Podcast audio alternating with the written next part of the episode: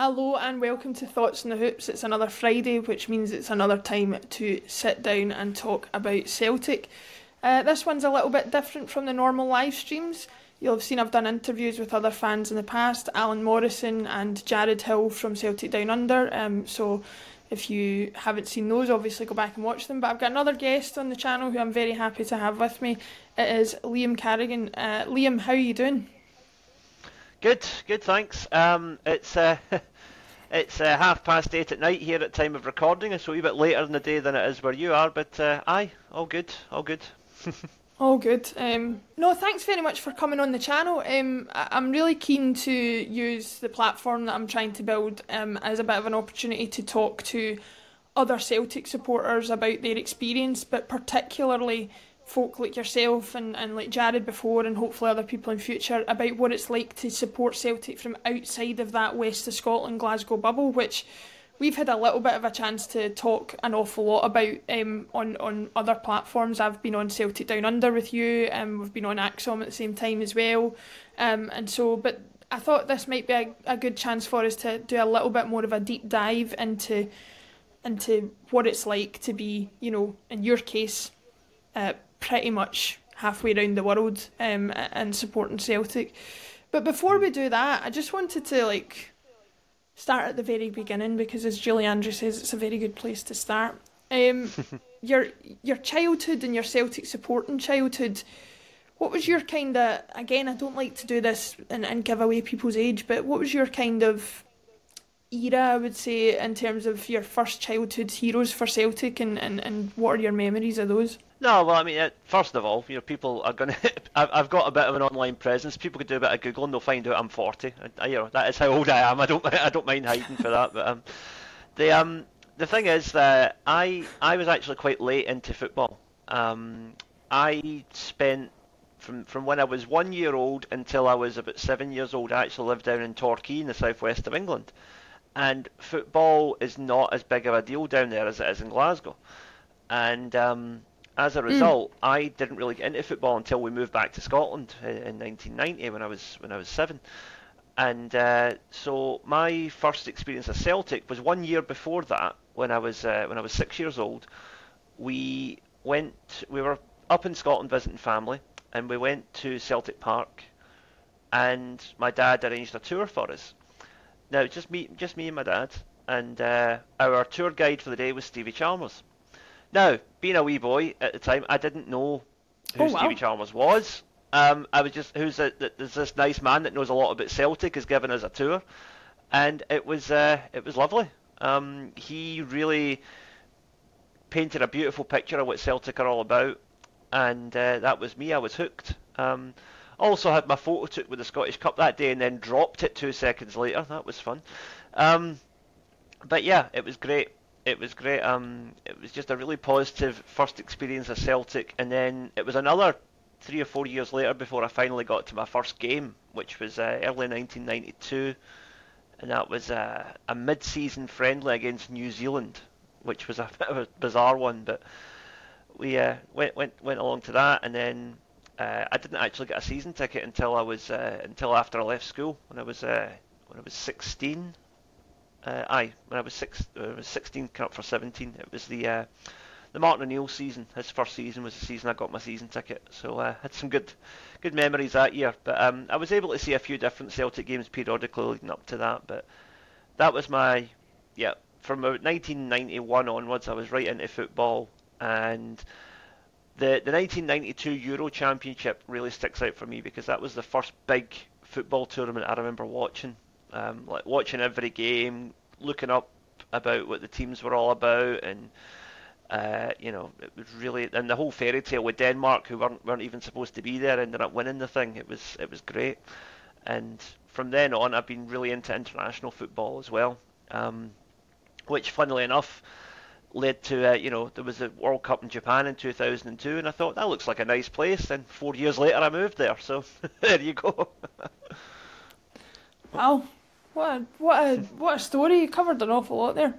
Let's go back to to the season ticket and to Martin O'Neill and and that era. I mean, hmm. your you're about ages with me, so like that was kind of my teenage years as well. Was encompassed by basically I was ten years old when Henrik Larsson signed for Celtic, and I was seventeen when he left. So like that mm. kind of covered.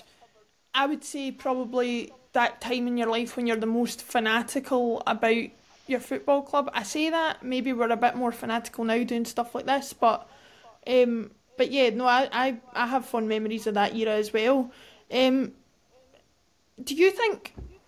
I guess I'm I'm maybe putting you on the spot here, but do you think um, do you think that team uh, in terms of comparing to teams that have come afterwards, there's a lot of younger people going to watch this and think, you know, nobody can beat the Brendan Rodgers Invincibles or nobody can beat Ange's team of last season. How do you think that team that was around in your formative years kind of stacks up um, in comparison to the more modern ones that you've seen since? That that 2000 2001 team for me is still the best Celtic team I've I've watched. Um, like as in watching live. Obviously, I'm not old enough to have seen the Lisbon Lions in their heyday, whatever. But that was that was the best team for me. Um, Henrik Larsson is the greatest footballer Scottish football's ever had. Um, there was, you know, there was tremendous talent through that whole team. You know, you had Lubo Moravcik towards the end of his career there was still there. Um, you know, you had in the midfield, you had guys like uh, guys like Alan Thompson, who was phenomenal with the, his free kicks were unbelievable. Even I would say probably up there with uh, with the likes of Nakamura in terms of his long range shooting ability. Um, then you had Chris Sutton, who was every every bit as good at, at scalping Rangers on the park as he is now off the park. So that was that was um, that was good. And uh, yeah, it was just a great team from back to front. Um, and I really really enjoyed those those times because we were we were very very dominant then, but we were dominant against what was at the time still a very strong Rangers team. Um, so I, I do think that you know it's not I'm not going to you know in, in a sense stick up for Rangers here, but what I would say is it was a lot harder to win the league then than it is now. Um, in terms of the quality mm. required to beat them. Um, and that yeah. is something that I think we all need to think about when we compare modern day players to um, the players of that era. Is it was a much more challenging time, and both Celtic and Rangers were, were doing a bit more damage in Europe back then as well. Yeah, I mean, uh, well, let, let's uh, let's just clarify we are talking about two different clubs here as well. Ah, uh, yes, of course. Yeah, yeah. Sorry. Um, that Rangers were doing well in Europe. Yeah, yeah, yeah. Aye. yeah, the Rangers are slightly different, but Aye. Um, mm. but no, I, I, I totally agree with you. I think um, I think that's where you can sometimes get a little bit of um, false representation when you talk about trophy halls and stuff like that. Because some of the modern day Celtic players maybe have larger trophy halls than than the ones that have gone in the past. But say, for example, the the '95 Scottish Cup win, um, or mm. or sorry, not the Scottish Cup win. I always get mixed up with that one. But the the trophies that we won in the '90s, let's put it that way, I think were in a lot of ways harder earned than the, the modern ones. That's another hot take I'll probably get taken down for. But it's like it, it, I can see. I can see why from both sides there's sort of an element of um, you know a mismatch between the, the, the teams of, of the past and now because I think like you say you were dealing with essentially a Rangers team who were much stronger and had world class players but we all know why that was the case mm. um, but um, but it was just interesting to to get your thoughts on that I was just I was just going to say one, one more thing on that point is that um, you know, I, I I remember growing up at the time. I had friends who were, you know, Partick Thistle fans, Man United fans, whatever. But they had an interest in what was going on in Scotland, obviously. And one of them said to me something that I thought was quite appropriate. He said, you know, Celtic were completely dominant in the late 60s and early 70s, winning the European Cup, winning nine league titles, whatever. He said it's kind of appropriate from a neutral sense that it essentially ended in a draw that Rangers of the 90s ended up getting nine and we got nine in the 70s. And, you know, because we were both as dominant in, in our respective time periods as each other. And I think that's quite a quite an interesting take from a neutral. He said, you know, it's just the two of them ended up on a draw. Essentially, you both got your nine, and that was that was it. And then, of course, more recently, we we stopped on nine as well. No one seems able to get that ten over the line. Um, so it's kind of a it's an interesting bit of symmetry there, you know.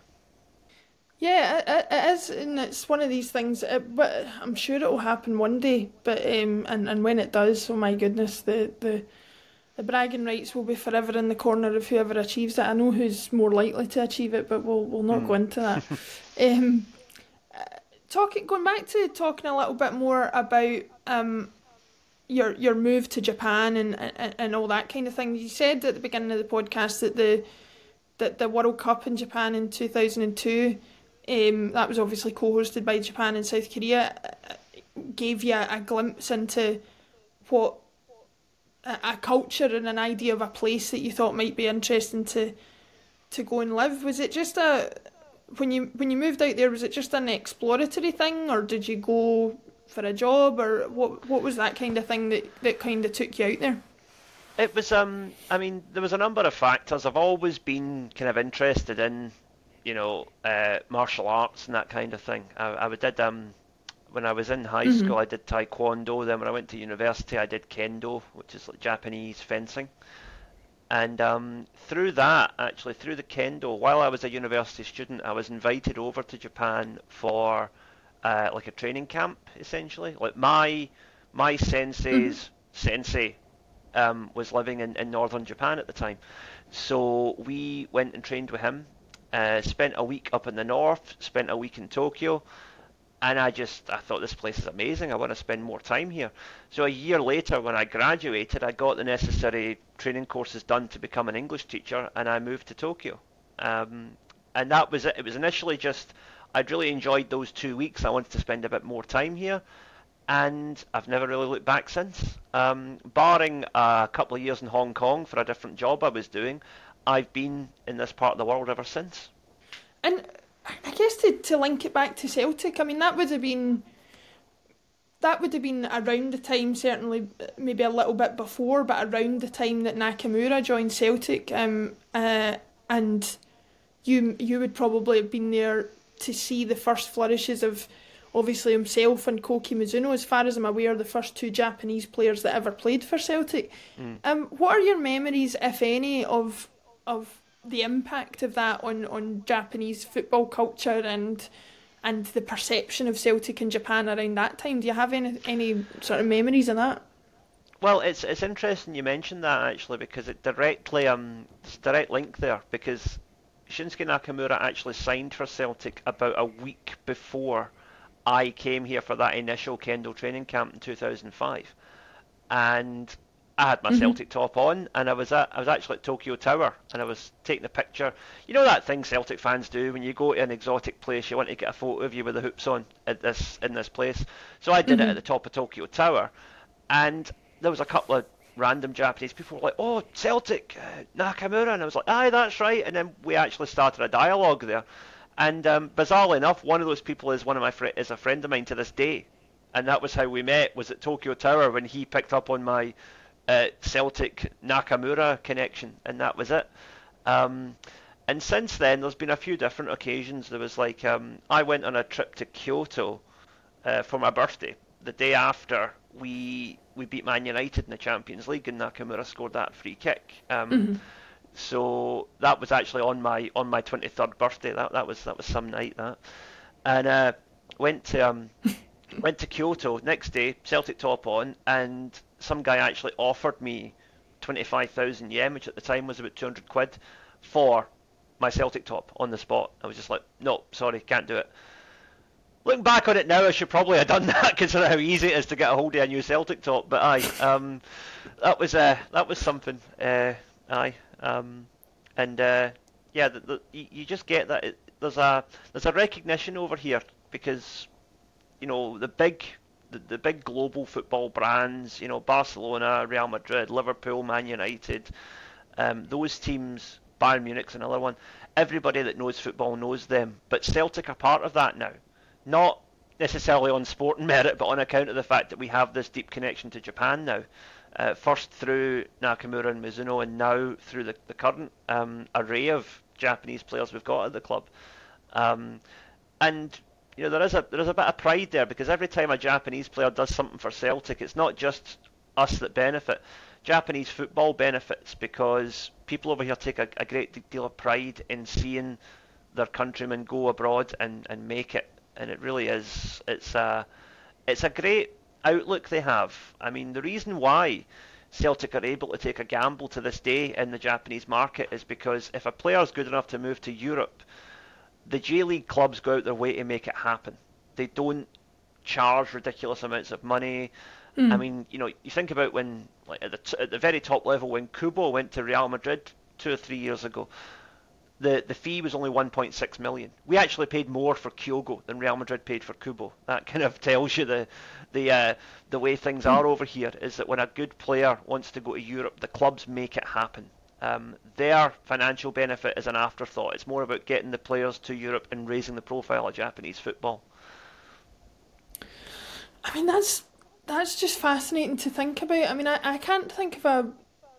I, I may be being ignorant because it didn't. It's not involved Celtic, but I can't think of another more sort of sudden influx of players from one nation to a club in the way that the, the Japanese players joined Celtic. You, you know, within the space of say six months to a year, you had Ideguchi, you had uh, Kobayashi, obviously Kyogo, Maeda, and Hatate. I mean, it must have been. I, I guess my question to you on that is: was it like, was there billboards of Celtic players everywhere? Was Celtic all of a sudden in the zeitgeist in a way that it hadn't been before? I mean, what was the, what was the impact of that in, over such a short period of time like that? I mean, to be honest, from my point of view, that is something that I'm a wee bit disappointed in, is the fact that that could have been the case, but it wasn't because the commercial side of Celtic have not capitalised on that at all.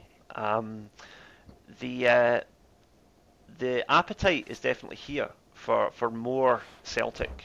Um, like I said, we have the name recognition now, but we don't have anything like the brand that a lot of the English clubs, for example, have over here um, because to this day it's still very difficult to get merchandise. Um, you can go to the, the Adidas shop in, in uh, the, the Adidas Japan, the website, and you can get Celtic tops now, but that's only a recent thing. That's only like from the, the end of last year they started doing that. Um, other merchandise still has to be ordered directly from the Celtic store, which usually takes two or three weeks to get here and it's not exactly a very user-friendly interface. Especially, I mean, uh, God, God, God, knows how people that can't speak English are able to use it because the site, although there is a Japanese version, it's a mess. Um, and that's unfortunate because there mm. is a massive potential here. And yeah, you know, Celtic are a recognised footballing brand here, but they are nothing like the level they could be. We could be on the same level with Bayern Munich, Barcelona, Real Madrid, Liverpool, Man United, if we had the same sort of marketing that they have. Um, I've often said it, it's a wee bit of a tangent here, but you know, the English Premier League is not the best league in the world, but it's the best marketed league in the world. And that is something that Celtic really mm. need to get their act together on.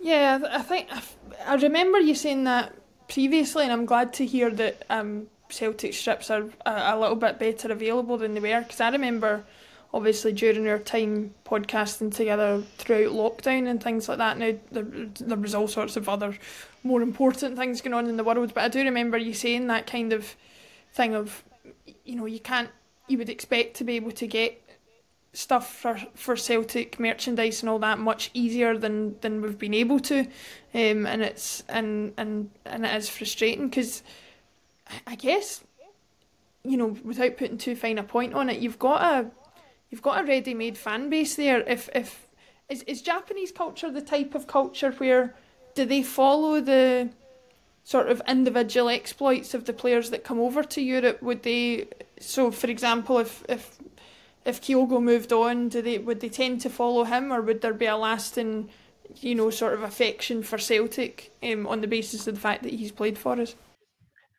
generally speaking, um, not just in football, but in other big sports here like baseball, uh, basketball, and so on, um, people tend to follow individual players that they like. Um, but uh, what I would say is that Celtic have kind of circumvented that because we've got enough of a Japanese presence and a multitude of Japanese players that there's an inbuilt recognition with Celtic now.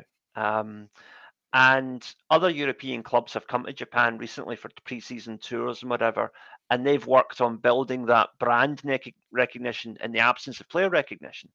I mean, a good example was in 2019. I went to see Man City play Yokohama Marinos, who were managed by Ange Postecoglou at the time, and um, Man City obviously don't have any Japanese players. I think at that time they might have had Ko Itakura on their books, but he was nowhere near the first team. Um, so they don't have any big high profile Japanese players like Celtic do. But they got around that by making the the, the event very accessible. Um, it was on TV. Um, the tickets were very reasonably priced. Um, they were, I mean, granted it was previously, but they were less than half half what I paid for for the tickets like Yokohama in the same stadium. Um, you were able to buy all your Man City merchandise outside the stadium beforehand. Now Celtic had that as well, to be fair. Um, but they also had things like you could get your picture taken with the English Premier League trophy. Um, they did various outreach events where players went to local schools, met young kids, whatever, and there was a kind of an affection for Man City that grew out of that, and it was it was completely organic. Man City came here with nothing, and they basically built a brand from scratch. And Celtic don't actually need to do that because we have recognition here already. But it is kind of it's kind of frustrating to see the, the, the, the, real effort that a team like Man City, who I previously didn't really have any great affection for, but I now have a lot of respect for for how they did that, um, compared to a team like Celtic, who I and probably millions of others in Japan are waiting to give them money, but they don't actually show me anything that says they want that money. So mm. it's a wee bit frustrating. Mm. It's it's just it is frustrating because you would think you know, regardless of whether we have such a, a cohort of Japanese players in the future or not, you would have liked to have thought that over the past course of the past two or three years, having Ange Postecoglou, who was such a high profile manager in Japan before, having that influx of Japanese players, having the history of Japanese players, well, I say history in, in inverted commas with, with Nakamura and, and, and Mizuno, you, just would have thought that there would be a, an opportunity there that, you know, the Celtic marketing department would be rubbing their hands together at to tap into a market that you know only the as you've previously alluded to only the truly biggest teams in the world have have tapped into up until now. Aye, I mean that that's the thing. Um, you know, you say Celtic's marketing department. I've yet to see evidence that they actually have one, um, because we we really we really are so behind the times on that. I mean, you know, I could go on a whole rant about how amateurish Celtic TV is, considering that it's it's uh, double the price of the other streaming service I pay for, which gets me every English Premier League, uh, most Serie A, and uh, quite a few uh, games from the the Saudi league as well. You know, it's uh, it's embarrassing to think that I can watch every game in the English Premier League for half the money that I pay to watch three or four Celtic games a mm-hmm. month. It's mm, you know, it's not really, it's not really very. They've not done the research. They've not looked at what other clubs are offering and what's already available here, because if anybody in Japan who follows Celtic now does so purely because of a love or a, love of the players involved, there is no outside incentive. Whereas there's a multitude of outside incentives as to why you should support Barcelona, Real Madrid. Um, they all have brand presence here, which Celtic don't, and which they really should. Yeah, I think I think that's that goes without saying and and you know if if if it turns out that we haven't made the most of that opportunity it's it's kind of a once in a generation opportunity that we appear to have missed and it, it's going to be a shame but um but yeah um the next thing i wanted to talk to you about um was obviously um we've got the asia cup coming up the squad has just been announced Hatate and maeda are going to the asia cup with japan um, Kyogo, much to the bafflement of a lot of Celtic supporters over here in Scotland, has not made the squad. Now, I know he hasn't had this season particularly the best season that he's ever had for Celtic. Um, my personal opinion on that is um, that the system hasn't fitted him quite as well, but but we can maybe talk about that in a bit of time. But I wanted to get your thoughts on, you know, the Japanese squad selection. Uh, you know, with a lot of people sitting over here scratching their heads as to why Kyogo hasn't made it and why Hatate's made it despite having had quite a significant injury this season, and Maeda is such a stalwart for the national team over and above anybody. You know, what's your insight into that? Knowing a little bit more about the the, the national team and the psyche of the national coach um, over there, is that is it more obvious to you why that's happened than it would be to us? Yeah, absolutely. Um, I would to make a sort of a, a Celtic comparison. I would say that if you remember back when um, Gordon Strachan was the, the Celtic manager, a lot of people were very frustrated at the fact that Derek Riordan never got anywhere near the first team, mm. despite Strachan being on record as saying he's the best finisher at Celtic at the time. Um, you know, there was the the, the, the only excuse sketch where there was like the the one-eyed alcoholic got on the pitch before Derek Riordan did and all this kind of thing, you know. Um, but it was like it was kind of a it, you know, it, it's kind of like that with Kyogo because Moriyasu, the Japanese manager, has his favourites, mm.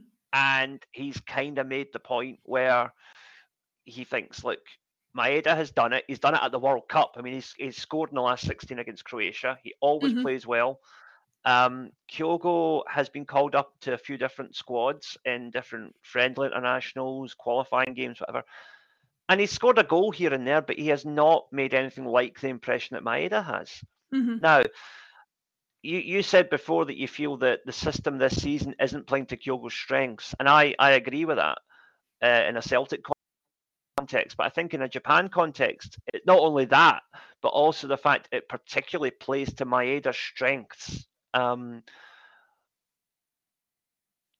if uh, as Celtic fans, we're shocked that Daizen Maeda's in that squad and Kyogo isn't, because the general consensus is that Kyogo is a better player. And if you're talking just mm-hmm. about raw talent and ability, yes, Kyogo is a much better, much more naturally gifted footballer than Daizen Maeda is. But Daizen Maeda is more useful to the system that Japan play. His pace, mm-hmm. his uh, engine is more useful for the system that Japan play. Japan does not really have the space for uh, forward players to be purely flair players. Kyogo is much more of a flair player. And mm.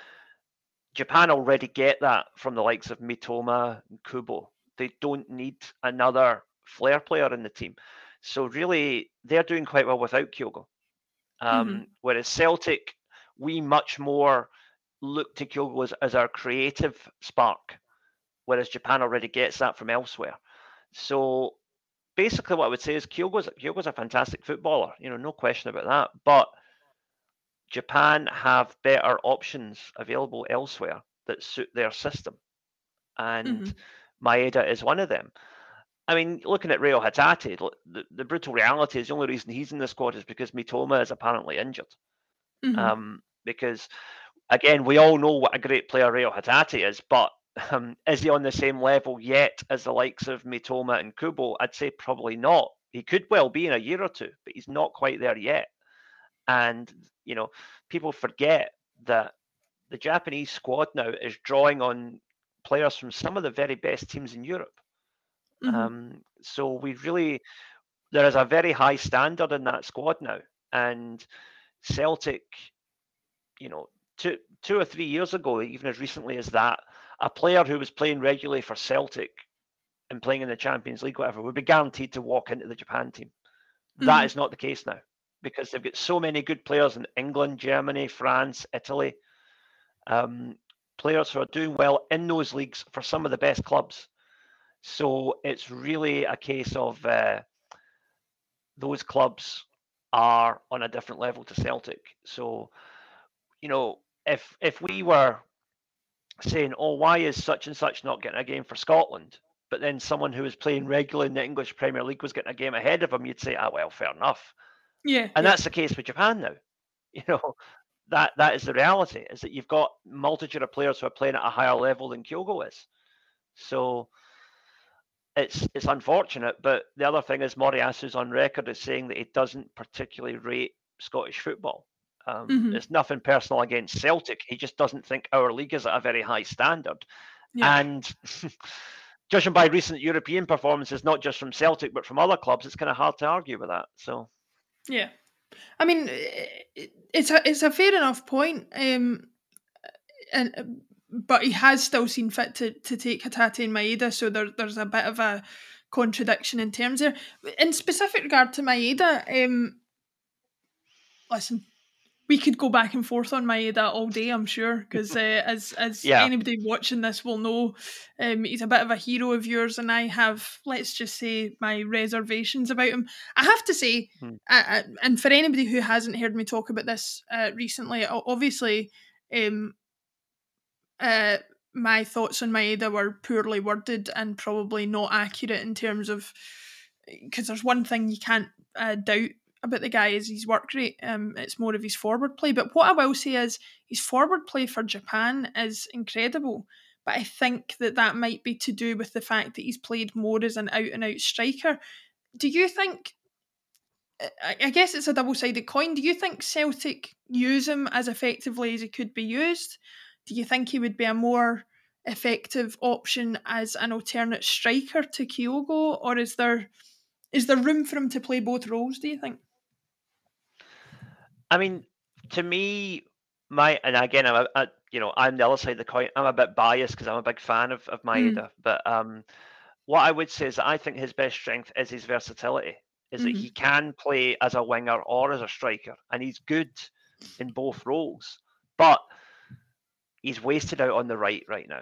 Yeah. Um, I, I, really think it's it, it's not the right place to play him. You'd be as well just playing now that he's fit. You'd be as well playing Liel Abada instead um, mm-hmm. because Liel Abada is going to do more on that wing than than Maeda will.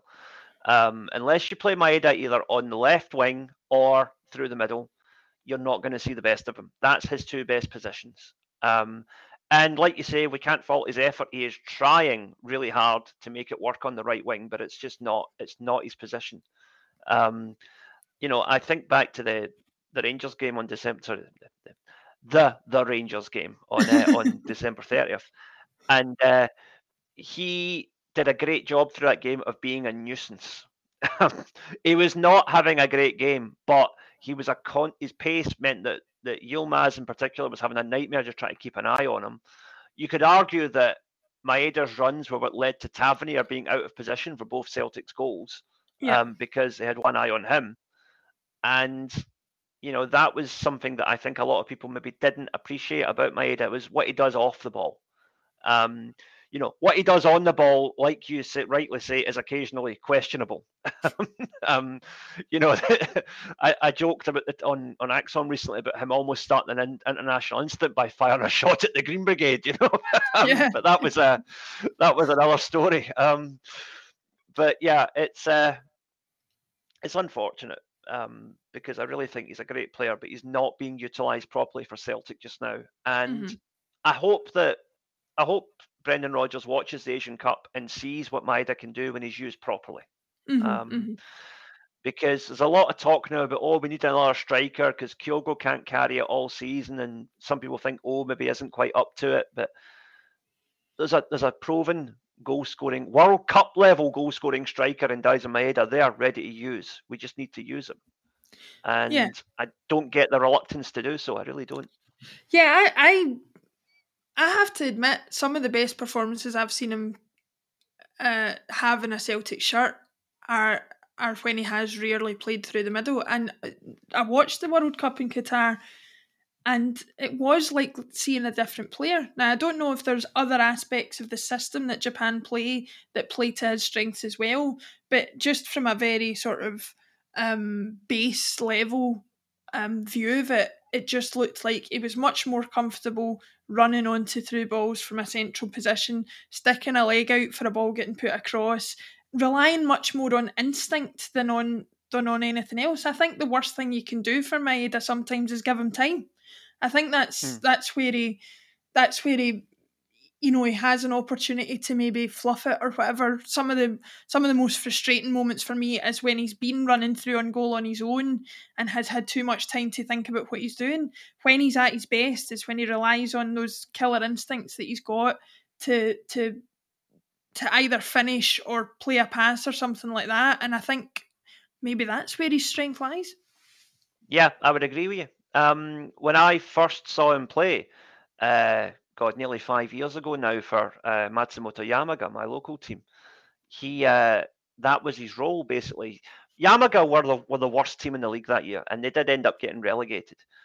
But Maeda was far and away the best player in that team.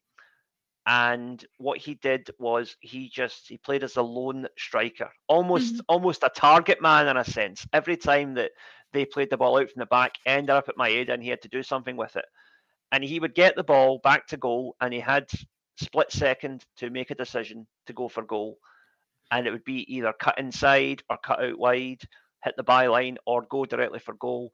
And like you say, because he didn't have time to think about it, he had to react instantly. That was when he was at his best, because he had to get the ball and do something with it immediately. Because frankly, he was the only guy in the team who could at that mm. time.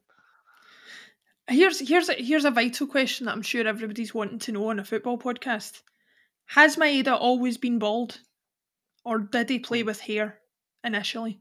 Because it looks like he's hashtag bald by choice. He looks uh, like he's shaved his head. So I wonder what the what the hair do underneath the the shave is like. As far as I know, he's always been bald. Um, that's you know, when I first saw him play, he was 21 and he was mm-hmm. baldy then. I've seen pictures of him with his previous club when he was like 18, 19. He was bald then. Um, there was a there was an interview I think it was Celtic TV did with Maeda and Hatate, and they were asking them questions about each other, and one of them was what is each other's most prized possession, and Hatate said for Daizen definitely his razor because he shaves his head every day apparently, um, so that was a you know, I think that's just his thing. He is he's he's Celtic's baldy man. yeah. Well, fair enough. He's not he's not um it's not we're not going to have the same um, argument with him that we had about Larson when he lost his dreadlocks. Has he has he lost his power? You know, because I remember that being a a ridiculous uh, discourse that happened after his dreadlocks were cut off and he went a couple of games without scoring or something like that, and everybody thought, "Oh my god, the source of his uh, powers." But anyway, um, just just to take it away from Celtic a little bit and focus on Japan just for a wee second, I'm planning to try and watch as much as the Asia Cup as I can to try and see how Maeda does, see Hatate come back from injury, um, see if I can be a smart aleck and spot any other um, names that we might see um, coming up in the future.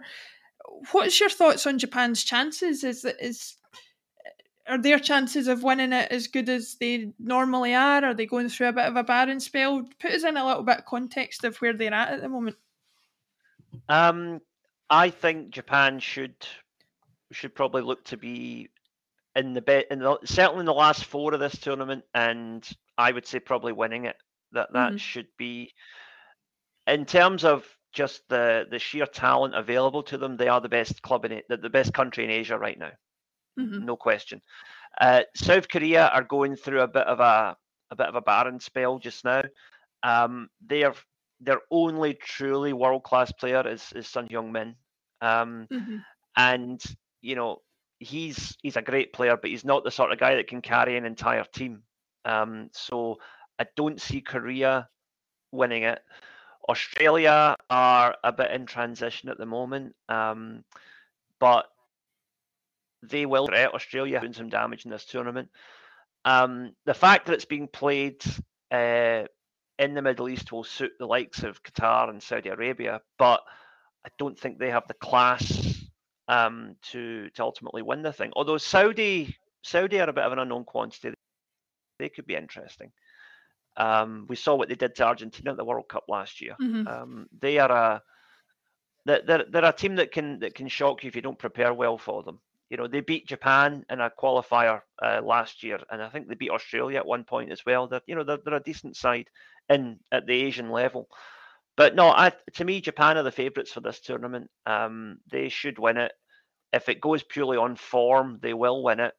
But quite often, the Asian Cup can spring a surprise on you. I mean, Qatar won it last time, and nobody predicted that. And especially considering a year later how minced they were at the World Cup, you know. Yeah. Oh well, I was going to say if anybody wants a good laugh, uh, go back and retrospectively watch mine and Liam's um, oh, discussions and predictions about the World Cup. We did a series previewing the World Cup on Celtic Down Under, and um, well, I mean, we listen we did well to fill 15 minutes worth of chat for some of those teams. Um, so the, the outcomes of hmm. our supposed predictions are not really to be to be scoffed at, I wouldn't say. But I have to admit, I was sweating when we had done our Saudi Arabia preview and then they went out and spanked uh, Argentina.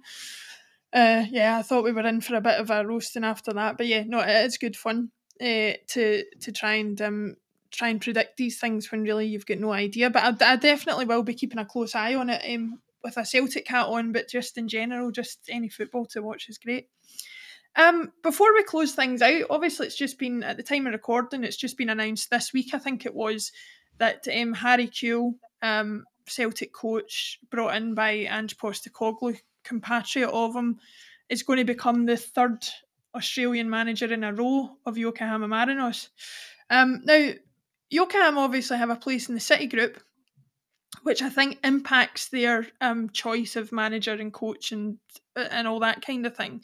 But they've obviously, um, I, would presume, gone on the recommendations of previous manager Kevin Muscat and, and potentially spoken to Ange about about Harry Kewell and his his potential as a manager. Um, what what do you think his chances are of success there, and and what kind of state did Kevin Muscat leave Yokohama in that that Harry's walking in to take over? I mean, you know, Kevin Muscat, I think, was a, was a very good manager at Yokohama. He basically continued what Ange started there, and mm. he, you know, in his first season with them, he won the championship. And the J League is actually quite a different. Um, if you look at the last few years, it's it's different teams that have won it. Kawasaki won it, then Yokohama won it. This year, Vissel Kobe won it. It's there's not many leagues in the world, top flight leagues, where every season there's about five or six teams that have a chance of winning it. And but the mm-hmm. J League is like that. Um, there is always a good half dozen teams that are going to compete, and those teams vary from year to year. So I don't. What I would say is if if Harry Kewell doesn't win the league next year with Yokohama, don't don't say that you know he's a dud as a manager because as long as he's in like the top four, that's a good season for Yokohama. Yeah. Um, and I think it's a great continuity move. You know, they got when when Ange left to go to Celtic, they brought in Kevin Muscat, who had served under Ange uh, before, and so was able to largely continue the same thing. And they're now bringing in Harry Kewell, who worked under Ange as well, and will know the methodology there, and I'll continue it. I mean, to me, I, you know, I took some flack for this back in the summer. But before Brendan Rodgers came back to Celtic, I was saying Celtic should have gone for Kevin Muscat mm-hmm. because mm-hmm. he was, for me, the continuity candidate. He mm-hmm. had carried on Ange's legacy so well at Yokohama. Um, and I thought he could do the same at Celtic. He would just deliver us more of the same. Um, and I'm sure he will go on to a very successful manager in Europe now. Um, so my hope is that maybe, you know, three, four, five years down the line, Harry Kewell could end up coming back to Celtic as a manager, having gained his experience from Yokohama and done a similar job to what Ange did. Um, I think that again, being part of the City Group, Celtic are not officially part of the City Group, but we do have a connection there. Mm-hmm. So I think that there's definitely scope for, shall we say, future uh, future dealings there and I think yeah. that's a good a good uh, a good way to look at it. I, th- I think you hit the nail on the head there as far as continuity is concerned. Don't get me wrong; things seem to be starting to come together under Rodgers in terms of the players getting to know what he wants from them, but. You could have been without that six months of up and down and, and that kind of thing had you gone for a more con- continuity like approach with Kevin Muscat. And yes, he's got a history with with the old Rangers, and yes, there's some people that think that precludes him from from being a, a, viable option as manager. But I, I'm tend to agree with with your view on it that you know it's more about what they can offer you than where they've been before. And I think everything I've heard certainly about about Muscat um, would suggest that he um, would have been a viable option. And it probably suggests that there's a certain amount of continuity in the option that they've made in Harry Kewell. He's just spent uh, however long it was, two years or, or up to two years under Ange Postecoglou, no doubt learning a lot from him about his philosophies and things like that. So they're maybe thinking he'll bring some of that into into management at Yokohama, and who knows, maybe he'll be back in the in the hot seat at Celtic Park one day. But we we never know. We never know. Um, mm. Liam, I, I want to say thank you to you for joining me today. I hope everybody's um, enjoyed the chat. It's it's ranged from we've tried to keep a Celtic slant on things, but as I said at the beginning of this podcast, it is, it is an option to what broaden our horizons and talk a little bit more about football on the on the wider scale. Um, have you anything that you want to to plug or anything that you want to push anywhere other uh, people can see you um, talking all things all things Celtic and all things football? Yeah, um, we do. Uh, I'm I'm part of the, the team at Celtic Down Under, and we have our, our regular Monday evening show. Um, mm-hmm. Well, that's Monday evening uh, Australia Japan time, Monday afternoon uh, Celtic Park time. Uh, I'm also on ACSOM's Tuesday bulletin. That's uh, half twelve on a Tuesday afternoon in Scotland. Um, also, if you're interested in something outside of football, uh, I am the news editor for Osaka.com, which is a mm-hmm. news and culture and travel website uh, about, well, about the city of Osaka. I lived there for, for five years. I'm now living in Nagano, which is in the north of Japan, but I was in Osaka for a long time. Know the place inside out, and I write daily, uh, sorry, weekly uh, news updates about what's going on in the city. Um, and uh, you can you can read my stuff every updated every every Friday at uh, osaka.com. New new article went up today, and there'll be more articles going up next week. And uh, yeah, give a, give us a wee follow. We're trying to build a wee, uh, uh, shall I say, a more kind of a a more down to earth brand of news about Japan. A lot of the news that comes out of Japan is infantilized or it's lost in translation or it is just straight up incorrect. Um, I take a very direct approach to reporting the news here and I want to try and spread the, the word of stuff that's going on in Japan. So hopefully, if you're interested in ja- Japan just outside of the football context, please uh, give Osaka.com a look. Definitely would recommend. Um, I've I've spoken to Liam at length, both on podcast and off, about life in Japan. And um, if there's anybody except a Japanese person who can sell it to you, it's certainly Liam. So um, definitely give that a follow. I'll definitely be going off to do that now, because um, my it's on my bucket list definitely to get out there at some point. And if if I do, I'm sure we'll um I'll I'll find myself in Nagano and we'll take in a, a J League game or something together at some point. So um, thanks very much, Liam, for joining me. Don't forget, everybody, to like and subscribe the video. Thoughts on the Hoops is growing every day, um, and it's thanks to the audience that's watching this that it's doing so. Uh, Liam, thank you very much. Thanks, everybody, thank and we'll see you again next week. Cheers.